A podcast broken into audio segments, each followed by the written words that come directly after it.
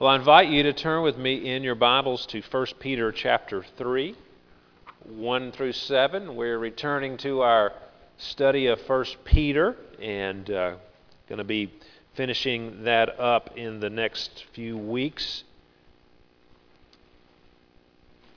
Looking forward to all that the Lord continues to speak to speak to us about in 1 Peter.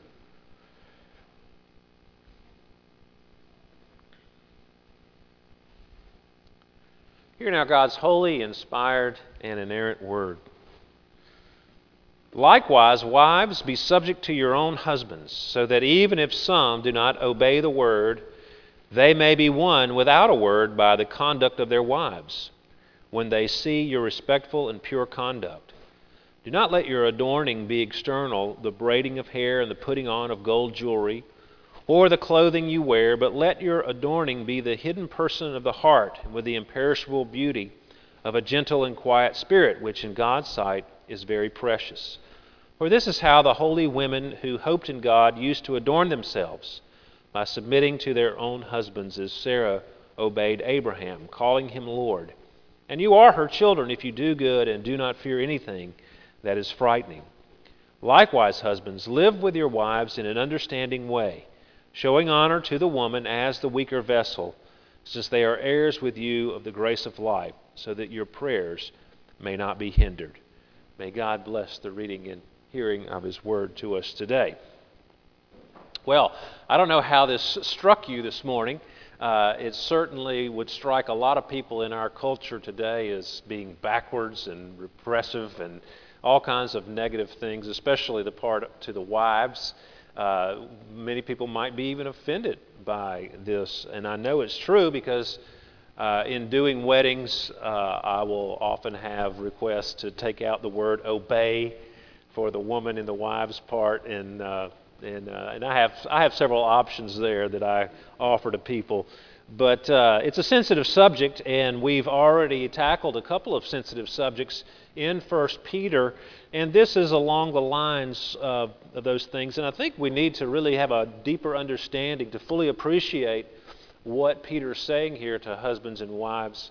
Uh, as we look at this this morning and break it down, uh, I think we will see that uh, the attitude that many people have towards what the Bible says to husbands and wives is unfounded, frankly, and and uh, and I firmly believe that, and I think you will agree with me, hopefully, at the end. But first, let me say something about authority. Uh, we don't like authority in America and we we tend to to buck authority and, and want to challenge authority. And you know, we like to think of ourselves as an authority. You know, I mentioned earlier that uh, true Southerners don't get out in weather like this, and and I, am speaking because I am an authority uh, on Southerners because I am a true Southerner, which consists of those people born south of I-10 uh, east of Louisiana. Sorry, Kay. I, I squeezed in Tallulah there, I guess. And uh, they say north of Gainesville. Uh, those are the true Southerners. Well, that's of course you know I'm not any kind of authority. Nobody would back me up. But what is an authority? When we when we talk about uh, authorities, uh, I was looking at uh, an article on authority, and the person uh, referenced a book by Kevin Vanhoozer, who's a theologian, uh, his book called Authority After Babel. And he says authority is rightful say so. Now, God is the ultimate authority in the universe, and He's the, the only being who has the right to say so. And everything that He says is right because, because He's got the authority to say so, because He's God. And He's given people authority. He, the ultimate authority, has delegated authority to people on earth. He's placed structures in society, authority structures. God has done it this way. He did it in the beginning with the Garden of Eden. This is not just something that came after the fall, but even in the Garden of Eden, uh, God gave man some authority over creation, over the animals. He named them. Uh, man and woman uh, had exercised dominion in the garden there. Uh, if you look at authority and how God has set it up, we have that attitude that authority is uh, not a great thing and that we are a bit suspicious of authority. But when God gives authority, the primary purpose of that authority is that it provides persons with what is needed to help others flourish. So if God puts, for example, we read a few weeks ago about uh, the, you know, submit to the emperor, submit to the king. Well, if a king is a godly king that God has put in place, the, the purpose of having such a ruler is to shepherd the people, to care for the people, to make sure that justice is taken care of, and to protect from enemies. God has placed that authority there for those purposes. When the authority, sometimes like we feel about our own government, oversteps those bounds, we think, well, they don't have the authority to do that or to tell me this. And we know that that, that is true in some cases. Well, uh, God has placed uh, authority structures in culture so that culture can flourish, so that individuals can flourish in those structures. Now, as we come to this section of 1 Peter, we see that it's set up. It's been a few, well, it's been a good month or six weeks since we've looked at this, this uh, 1 Peter passage. If we go back and you, you look at chapter 2, verse 9, it says, To the people to whom Peter is writing, and by extension, all believers in Christ. You are a chosen race, a royal priesthood, a holy nation, a people for his own possession, that you may proclaim the excellencies of him who called you out of darkness into his marvelous light. Once you were not a people, but now you are God's people. Once you had not received mercy, but now you have received mercy. So, verse 11, after that, that wonderful statement about who we are in Christ, verse 11 then starts a series of exhortations. How, how can we live as uh, uh, the, the, the holy nation? How can we live as God's royal priesthood, as the chosen race, as God's possession? How do we get along in this world? Well, he begins to tell us in verse 11. Uh, we are to abstain from you know, the, the, the desires that typically people fall into, those sinful desires. We are to uh, live as God's people in the world, and He tells us how do we do that in reference to the government. Uh, as I mentioned, we need to uh, honor the emperor and submit to the government. We are uh, in the workplace. How do we how do we do that? He speaks to masters and servants, and it's not necessarily exactly the workplace but most of these people to whom he was writing were domestic servants, not like the slavery that was in the South during the Civil War. That was sinful. That was involved kidnapping of people. The slaves, as we mentioned about a month or so ago, uh, the slaves in those days, especially these, were domestic servants. They could buy their own freedom. Uh, some of the slaves were professional uh, doctors. They were slave doctors. Uh, and, and, they had the opportunity to get out of slavery and uh, it, think of it more like Downton Abbey, you know, upstairs, downstairs, where you had people who were servants, and that was their occupation.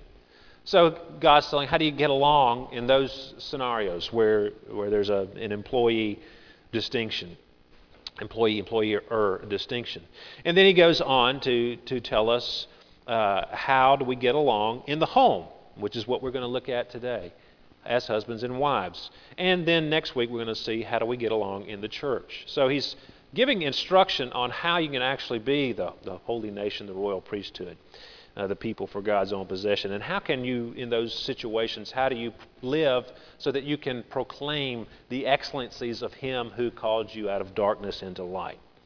Now, today we're going to look specifically, first of all, at wives, then at husbands, and just break it down as, it's, as, it, uh, as it is written here.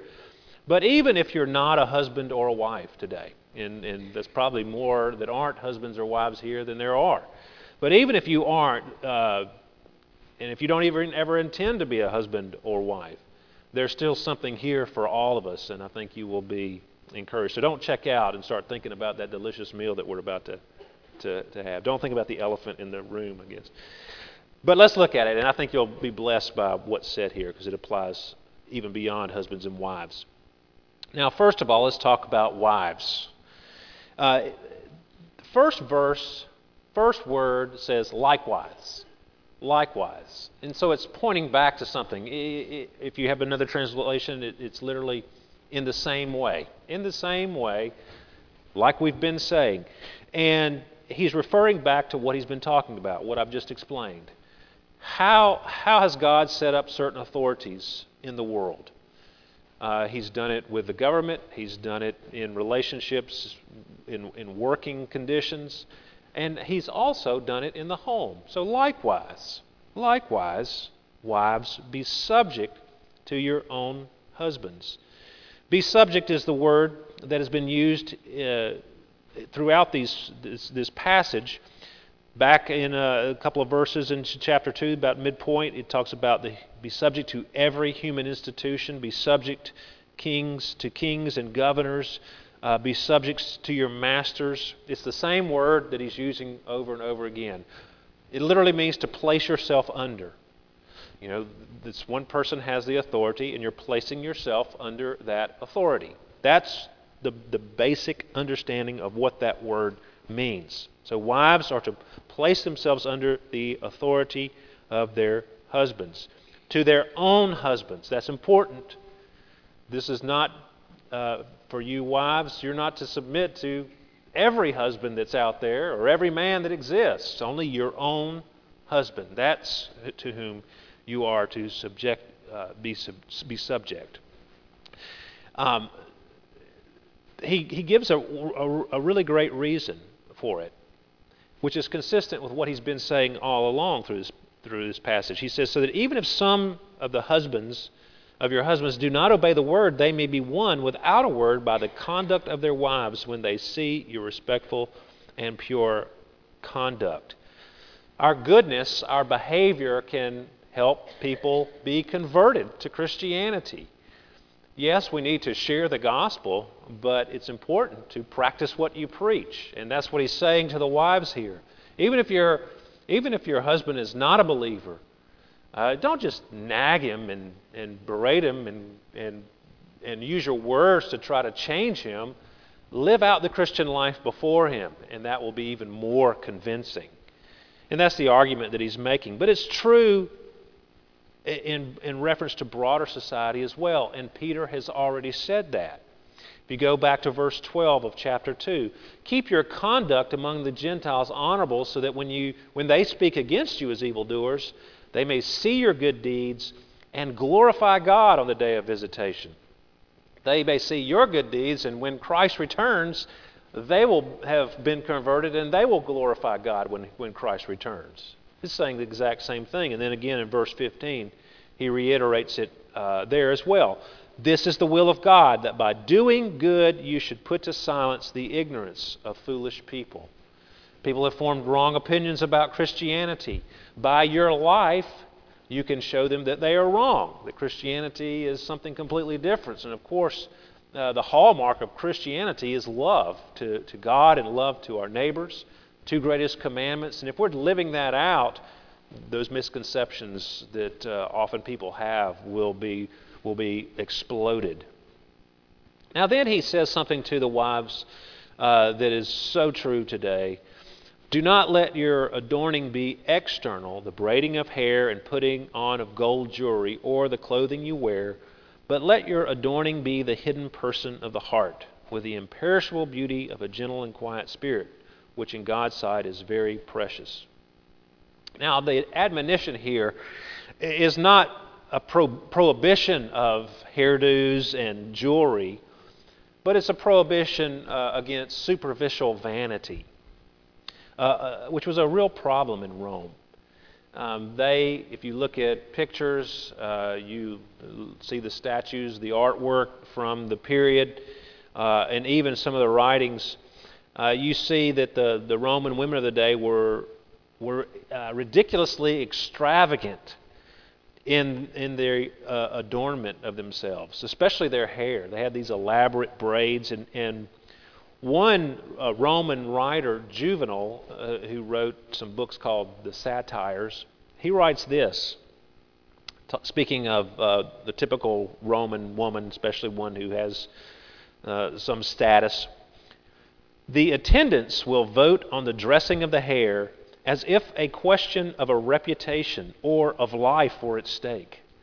You know, how should I fix my hair? They all debate it. So great is the trouble she takes in quest of beauty. With so many tears does she load, tears being T I E R S, layers upon layers. With so many tears does she load, with so many continuous stories does she build up on high her head. She is as tall as Andromache in front. Behind, she is shorter. You would think her another person. So the hair was dyed, uh, just like today, they like blondes. A lot of false hair and blonde wigs were worn. And then there were costly pins, nets of gold, and then, of course, jewelry. And they were really into all this and spent a lot of time doing it. And that's why Peter is addressing it. It was a temptation for women of the day. And it's not only a problem in, was it a problem in Roman times? It's, of course, the same is true today. Women are constantly being bombarded with worldly ideas relating to beauty and identity. And, and you know, the fixation that our culture has is on the outward appearance. How do I look? But God's chief concern, of course, is not your outward beauty, but your inward beauty. And that's not just true of women uh, and wives, but it's true of all of us as well and scriptures bear that out. You remember when Samuel the prophet was going to anoint a new king, and Saul had been unfaithful, so he direct, God directs Samuel to the house of Jesse, and Jesse has a number of sons, and each one comes up, and God keeps telling Samuel, "No, this isn't the one. No, this isn't the one. No, this isn't the one." And the Lord said to Samuel, do not look on his appearance. You know, one of the young men was a strapping young guy, strong and good looking. Do not look on his appearance or on the height of his stature, because I have rejected him. For the Lord sees not as man sees. Man looks on the outward appearance, but the Lord looks on the heart.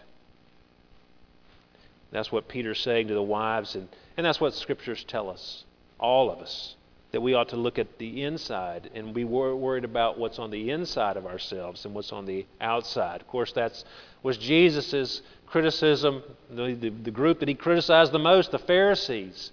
He kept telling them, You look good on the outside, but you're like a, a whitewashed tomb. Uh, you're like a coffin that looks good, it's all adorned, but on the inside it's just dead, full of dead man's bones. Or a cup that's clean and beautiful on the outside, but on the inside it's filthy. Paul tells Timothy, Train yourself for godliness.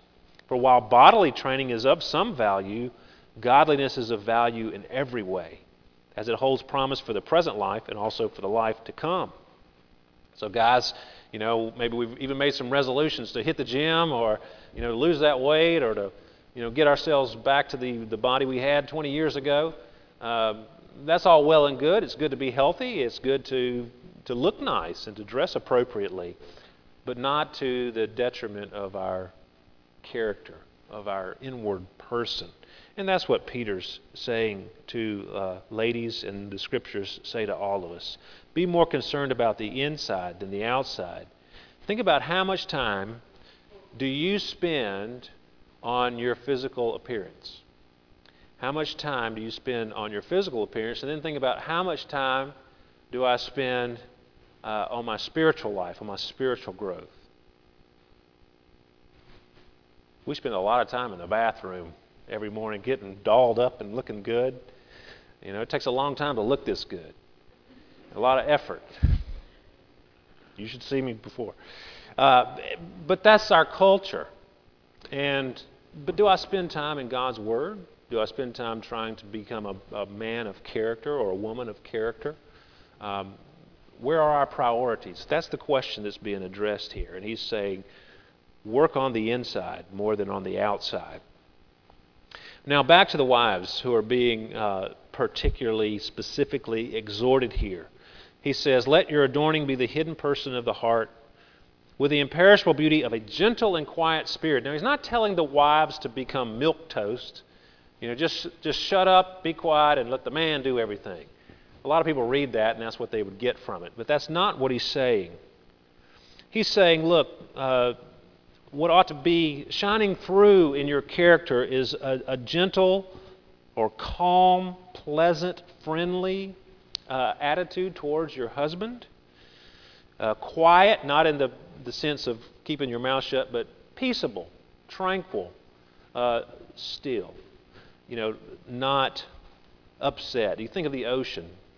You know, it's nice to see the, the beach out here when it's a beautiful day and the sun is shining and, you know, the water, we hardly have any waves. It's still and slick. You go to other beaches and the waves are crashing and blowing all the time. And the picture of the, wa- the water is what we're talking about here. You know, uh, tumultuous. Don't be a tumultuous wife, but seek to, to have peace. And it doesn't mean you have to sit there and be quiet. It just means don't be a nag. Don't be full of strife. And especially in the case of uh, a wife who has an unbelieving husband, she might be tempted to be that way, to nag her husband. Come to church with me. Come, you know, do this, do that. No, he's saying just live your Christian life out in front of him. And that can change his heart. And it's true for all of us as well. Verse 5, he points back to the holy women before who submitted to their own husbands. Uh, he talks about Sarah and then says this interesting statement You are her children, Sarah's, and, and those women who uh, were great examples before. If you do good, good works, which is what he's been telling them, exhorting them to, live it out in, your, in the way that you behave, in your good works, and do not fear anything that is frightening. You know, to put yourself under uh, someone's authority is frightening especially if they're not too good at it, at wielding the authority. And what Peter is saying, look, trust God. God has placed these people in authority, or your husband in authority, and trust God. You know, that might be a scary thing for you, but trust God in, in the way that He's set it up, and, and He'll bless that. He'll bless that. That's what He's, that's what he's saying there. Fear God and not man. Submit to God by submitting to your own husband. That's what he's saying there. Well, let's look at the husbands now. Um, not to be left out. Don't want to give us guys short shrift here. Um, husbands, live with your. Well, first of all, likewise. Now, that's an interesting word. Some people might say, well, the women get to submit and the men, you know, they don't. But he says likewise here. Like what? Same as what? Same as the wives, same as the servants, same as the citizens who are submitting to the government. Likewise, same as Christ who laid down his life. Same as them, you do this. Here is your role in the marriage. Because, as Kathy Keller writes, and she and her husband Tim Keller wrote a book on marriage, and this is the last sentence of, of one chapter where she, she says, Taking authority properly is just as hard as granting it. You know, to grant someone authority over yourself is difficult. But hu- any husband who has ever tried to, to be a godly uh, authority in his family, to, to, to do what the scriptures tell us, will, will recognize that it is a hard thing to wield authority because you're the captain of the ship.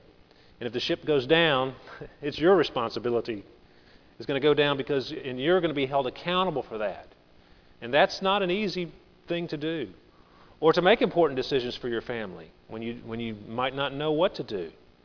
And this doesn't mean that a husband should never consult his wife, or that, yeah, you should always consult your wife. We'll get to that in a second. But it means that the ultimate decision is is your responsibility. And that's not an easy thing. The primary purpose, remember this, the primary purpose of authority, as I said earlier, is to provide persons with what is needed to help others to flourish. Others to flourish. Husbands, you're given authority so that your wife and your children can flourish, not so you can flourish, but for they, so they can, can flourish. Your flourishing will be when they flourish, because you will be doing your job and you will, you will be fulfilling the role that God has given you. So, that likewise is important to understand. It is uh, an act of submitting to God just as much as what the wife is called to, to wield authority well. Now, he says, uh, likewise, husbands, live with your wives in an understanding way. And in the, the original language, it says, according to knowledge. According to knowledge. And what he's just saying is, know your wife. Understand your wife. Study your wife. Live with her because, in such a way, as a result of you having understood who she is, what she wants, what she needs, you have taken the effort to listen, to study, to ask questions. Ask yourself, how well do you know your wife? Do you know what she needs and wants from you? You can't live with your wife in an understanding way if you don't know her. You know, it's, it's shameful for us. I think of that, that movie City Slickers.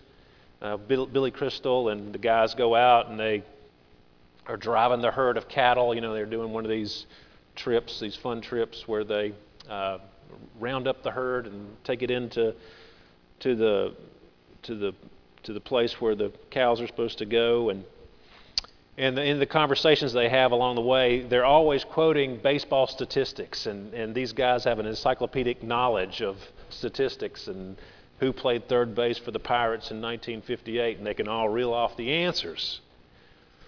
But it'd be shameful if, if us husbands cared more about the, the players on our favorite team than we do about our wives. You know, how much do we know about the scores and stats and the the, the, the list of the top 10 running backs or whoever it might be. We have taken the time to, to know that, but we have we taken the time to, to listen to and to know our wives and to study our wives. Would your wife say that she feels like you are deeply interested in her and her world?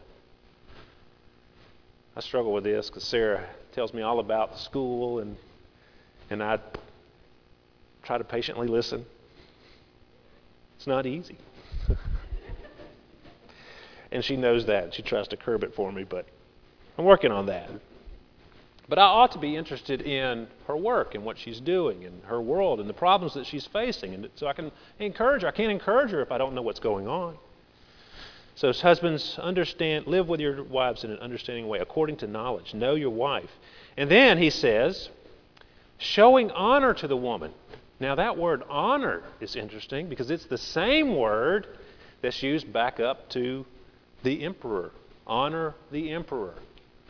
Honor your wife. In other words, treat your wife like a queen.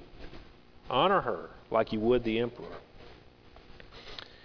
Now, it goes on to say there, honor, honor the woman as the weaker vessel. Now, that really probably gets the hair on the back of people's necks standing up. Uh, in our day and time, especially you, you ladies, um, but it's just referring to physical strength. I mean, that's just true that men are physically stronger than women, you know, mostly. I'm sure there are some exceptions out there. But that, and that's what it's talking about. You know, husbands are tempted to treat their wives in a harsh or domineering way. Um, you know, you, you can do that physically, you can do that verbally. Um, we're you know, more aggressive uh, stereotypically than women are. He's telling us to be gentle, to care for them, uh, to, to not use our power uh, against our own wives. And then he says something that, for the time, would have been revolutionary. You know, uh, study her, honor her, treat her like a queen, because they are heirs with you of the grace of life. Now, according to the inheritance laws of the day, women would never get an inheritance. It would, it would only go to the, to the sons. So here, Bible is actually elevating women and saying they are heirs with you the grace of life. Spiritually speaking, you're on the same level. You're both heirs. That wouldn't have been the way people understood inheritance in those days. So that would have been shocking to the world uh, in those days. But yes, if you are believers, you and your wife, uh, you're heirs together, and you're, you're on this journey we sang about, you know. Uh, Guide me, O thou great Jehovah, on this pilgrim journey that we're on. Together, we are, we are going to that place where we will inherit the kingdom together. And we will mutually encourage one another as we fulfill our God given roles. Now, he says a warning that our prayers would be hindered. Um, if we are in living in disobedience, whatever it might be, that would certainly hinder our prayers. And that's the, the gist of what Peter's saying there. By not, by not uh, taking up the authority and leading our wives well and loving them well, that's going to hinder our prayers because we're living in disobedience. Now, just to sum things up here, uh, these things work together. You know, when both parties, husbands and wives, are doing their part, as the Bible defines it, it's a beautiful thing. Uh, you know, a, a, wife might bristle at what's being written here, but if you look at both, the, what it says to the husband and what it says to the wife, well, you can see how it would work together and how it would not be something a, a bad thing to place yourself under the husband's authority. Would you have trouble? I would ask you, wives, would you have trouble submitting to your husband if he studied you, was truly interested in everything about you? Would you, would you have trouble submitting to someone who treated you like a queen? Or if we looked at Paul's exhortations to husbands and wives in Ephesians 5, where husbands are commanded to love their wives as Christ loved the church, you know, laying his very life down for the sake of his people. Would you have trouble submitting to a man who was willing to sacrifice everything for you? I don't think so. I think that you would be happy to have someone like that uh, in a place of authority over you. And husbands, uh, you know, we, we might want to be selfish and wield our authority only for our own benefit and that's equally damaging. Uh, if we have a, a wife who respects us and loves us, wouldn't we want to love her in return and use that authority to, to bless her and not curse her? So these things work together. The Bible is not backwards or repressive to women. These exhortations are so that both can flourish as heirs of the grace of life. Now, if your husband or wife is not being obedient in this area, it's not your responsibility to berate them or point it out. That's why Paul, Peter is writing these things. He's saying to you, it's your responsibility to make sure you're doing a good job with your part and not theirs. Husbands, you take up your authority well. You be respectable and the wife won't have any problems respecting you. And, and wives, even if you're you've got a dud of a husband, he's not doing his part, continue to respect them and live out your godly life in front of them, and that will encourage them to embrace the, the right, embrace Christ, and embrace His will for your lives. Now, none of this will be possible without a relationship with Jesus. You, you, you can't do these things without a relationship with Christ because he's the he's the ultimate emperor, he's the ultimate master, and he's the ultimate husband for all of us, man and woman, every everybody, single, married, etc. The Bible tells us in Ephesians 5 that the relationship between a husband and a wife is a picture of the relationship Christ has with the church. One writer says that husbands and wives are a living sermon. You know, there are good sermons and there are bad sermons. And uh, hopefully, I've preached some good sermons to go along with my bad sermons. But there are good sermons being proclaimed by husbands and wives' relationships, and there are bad ones being proclaimed by husbands and wives' relationship. The only way that we can be a, a good sermon is to know to know what the love of Christ is, to know his husband love towards us, that he he is the supreme authority and he's laid down his life. He's self sacrificed to, to make us beautiful. The only way that that we as husbands can can can be all that we should be is to know that love that Christ has shed, that self sacrificing love, so that we can imitate it. so that it would inspire us to, to love in that manner towards our wives. And wives, uh, the only way that you can place yourself under that authority is, is have a clear understanding of the relationship that Christ has with His church and how the church should respond to, to Christ, to the one who, who laid down His life. How do we respond? We, we place ourselves under His authority. And that's true for all of us here today. We are we have been presented with the love of Christ dying for us. Uh, what is our response? He's, he's the husband. All of us, men and women, we're the bride or the church. Are we, hey, I want the love, but I don't want the submission part? We need to place ourselves under the authority of Christ. And when we do that, husbands and wives, we listen to what the Bible says here about how we are to relate to one another.